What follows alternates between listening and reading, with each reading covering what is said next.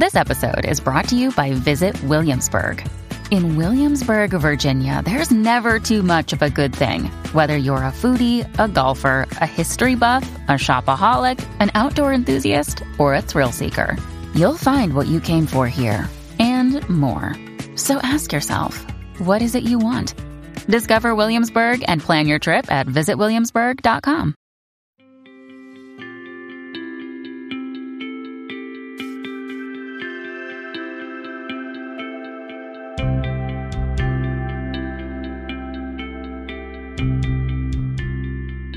Hello, listeners, and welcome to Sailing the East podcast.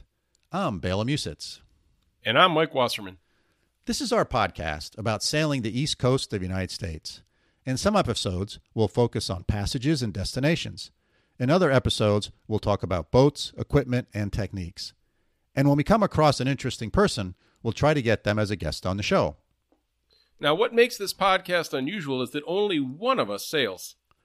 And that would be me, Bela. I've been sailing for over 30 years. Not across oceans, but on lakes and coastal cruising on the east coast of the United States. And I, Mike, know very little about sailing. I don't know a clo- what is it a Clovis pin? Whoa, whoa, whoa! Wait, wait, Mike. Uh, you mean a Clevis pin? Yeah, exactly. I don't know a Clovis pin from a cheek block. I've even sunk an unsinkable dinghy twice. So I'm going to ask just most of the questions, and Bela, you can give the answers.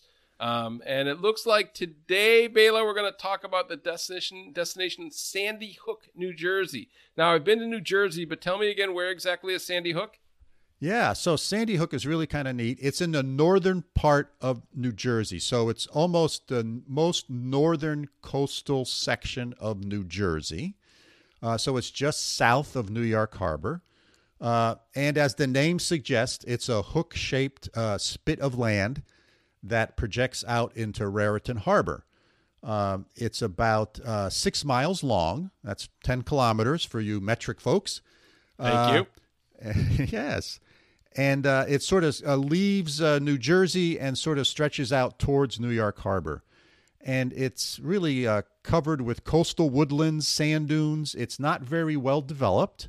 a lot of salt marshes and holly forest uh, and it's got a, lots of birds and wildlife, as you can imagine. So it's a, and it forms a, a, a very nice little protected anchorage, a place to stay uh, that's protected from the Atlantic Ocean. So this this kind of finger or spit of land, sandy hook, kind of projects out, and then thus forms this nice little bay and harbor there.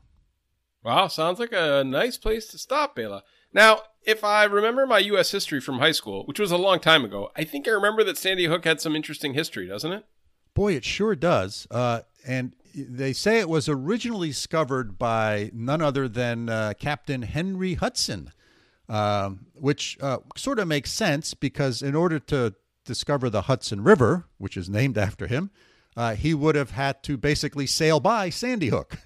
so uh, it, maybe he stopped there and anchored for a day or two.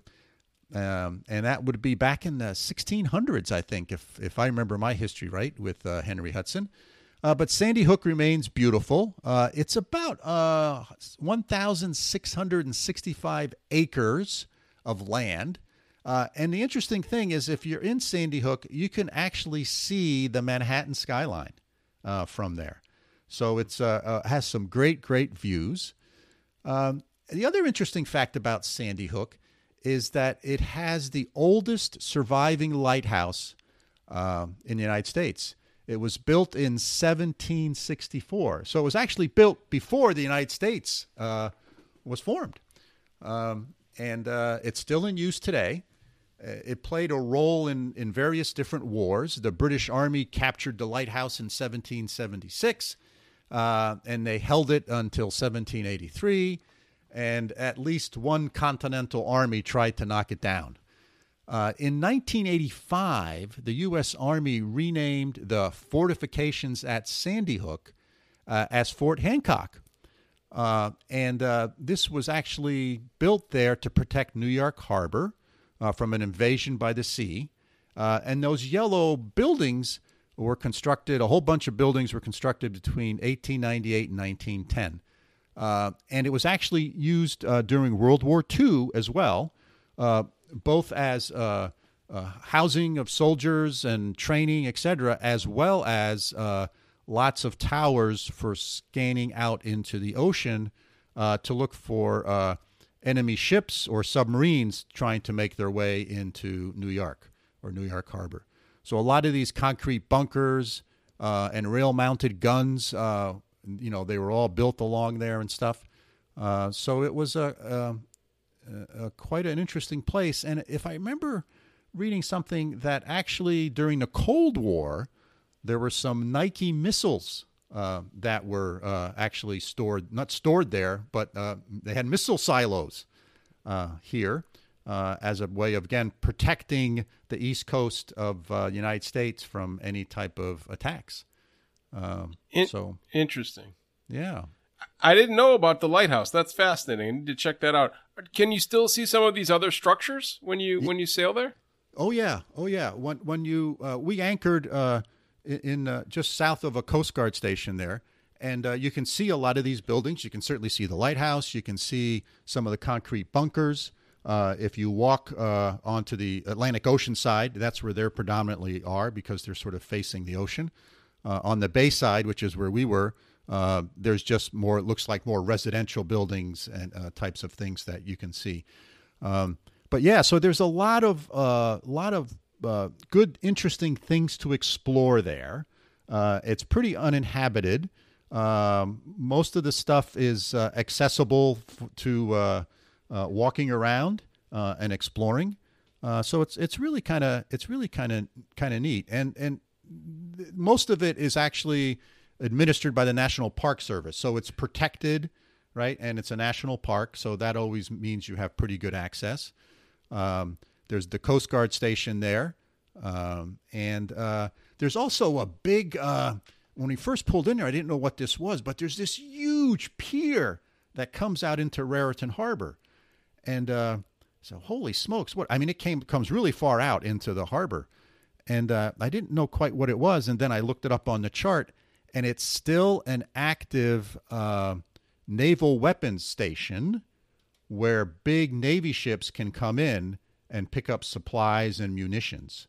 Uh, because there's good access to roads, of course, as you can imagine in New Jersey, and railroads, etc.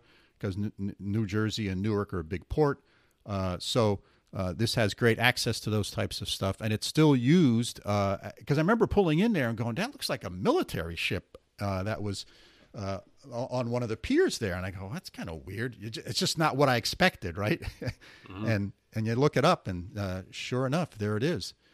Uh, so it's kind of cool. So there's a lot of good stuff to to sort of explore and, and look at there. Um, it's a nice place to anchor. It's really well protected uh, from various different directions. Uh, there's also a ferry uh, that comes through there uh, to, to Sandy Hook the, from New York City. So actually, you know, anchoring up around New York City and the Hudson River or out by the Statue of Liberty is kind of a pain. It's not very well protected. There's a lot of traffic. Uh, so one scenario is you can actually anchor down here in Sandy Hook, and then go to shore, hop on a ferry, go up to New York City in uh, probably about 30 minutes, uh, spend time visiting New York City, et cetera, then hop back on a ferry and come back. Uh, so it's it's sort of a uh, a, a, nice place to uh, use it as a base for exploring New York City if you'd like to do that. So it's quite cool. Interesting. Let's talk a little more about kind of the approach and anchorage. There is it sandy bottom. Can you get the anchor in? What's the what's the story? Oh yeah, yeah. So this uh, this finger, the sandy hook, uh, protects you from the Atlantic Ocean and the swell. Uh, so that's really nice. You know, typically when you want to anchor, you want to anchor in a place where there's not a lot of water between you and land. Um, and, and what I mean by that is because when the wind blows across the water, it builds up the waves. And the longer distance the wind can blow across the water, the bigger the waves get. So that's why when you're you're you know when it, there's nothing be, except Europe between you mm-hmm. and and the water, the waves get pretty big. Mm-hmm. Uh, whereas if is if it's you know a mile or two or even a couple miles, the waves will not get very big, even if the wind is blowing. Uh, so this sandy hook gives you great protection uh, from from the east, which is the Atlantic Ocean, Um, there's land to the south.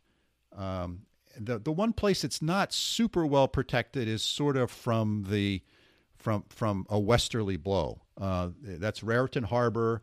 It's probably uh, five to ten miles of fetch there, as it's called. So fetch is uh, the word we use, uh, us mariners use to describe the amount of sort of water between you and land. Uh, and uh, so if it's not blowing too hard, uh, you're you're doing fine. So I think anything under 30 knots, you should be fine, even if it's from the winds from the west. Uh, and any other direction, uh, you're well protected. You do need to uh, think about, and this will be on the charts. Think about where the ferries come through, because the ferries run, uh, uh, you know, early in the morning, late at night, and they have a pretty good wake. So they'll make the boat rock if you anchor too close to them. and if it is going to be really windy, uh, there's a couple of nice marinas way down at the southern end of the bay there, at the southern end of Sandy Hook. Uh, one of them that I'm familiar with is called Atlantic Highlands Marina. Uh, it's one that I've stayed at. And uh, so if it's going to be really stormy or you want to have better access to land, uh, there's a couple of marinas down there. Uh, you know that have full service marinas that have docks with power, water, etc. And I think Atlantic Highlands Marina, if I remember correctly, actually has some moorings uh, that are behind a breakwater that you can get if you don't want to uh, tie up to a dock. So overall, it's a super great place to stop and visit, uh, and it's an excellent staging area. Uh, whether you're heading north uh, and you want to go through New York City and the East River, and you want to wait out a weather window, or you're waiting for the tide and the currents to be the right, or whether you're heading south, uh, because once you go head south from New Jersey, uh, there's not a lot of places uh, that, uh, particularly a sailboat, can stop along the coast of New Jersey. Uh, so it's a it's a, a, a, day shot down to Cape May, which is the southern tip of New Jersey, and there's about one place you can stop, which is Atlantic City. So you might want to wait for a weather window there. So it's a great place to stop. Check out the sights and uh, scenery there on Sandy Hook. All of these old fortifications and buildings, etc and uh, stage for a weather window or tides if you're heading north. Bela, interesting, convenient. All right, lots of history, beautiful. Sounds like a neat place. Thanks for putting this together. Listeners, thanks for joining us. We hope you found this episode interesting and thought provoking. If you have questions about what we've discussed or suggestions about what you want us to talk about, please feel free to get in touch with us. We're happy to read your mail and respond. Our email is sailing the east all one word at gmail.com and as mike said we love hearing from our listeners. And if you haven't subscribed to the podcast uh, please do. Uh, better yet leave a review in your favorite podcasting application. Uh, it also helps to attract other folks uh, to listen to the podcast if you do that. So hey mike you know uh, thinking about sailing here i had a little trouble this morning doing that because when i woke up it was nine degrees Fahrenheit, mm. and for you folks in Celsius, that's minus 13.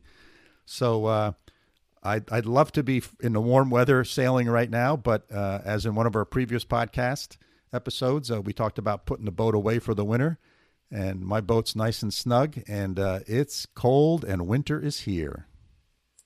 Well, I'm sorry, Bela. It's uh, it's about 10 degrees Celsius here, which is about 50 Fahrenheit. Although we have some drizzle right now, and it's not particularly beautiful out, but I don't miss uh, I don't miss the minus twenties and the the feet of, feet of snow. Uh, uh, so uh, you know maybe we'll get the the boat in the water a little bit earlier here than you will. But I hope that you uh, stay safe and healthy, and uh, we'll see you next time, Bela. Yeah, thanks, Mike. Good to see you, and until next time, fair winds and calm seas.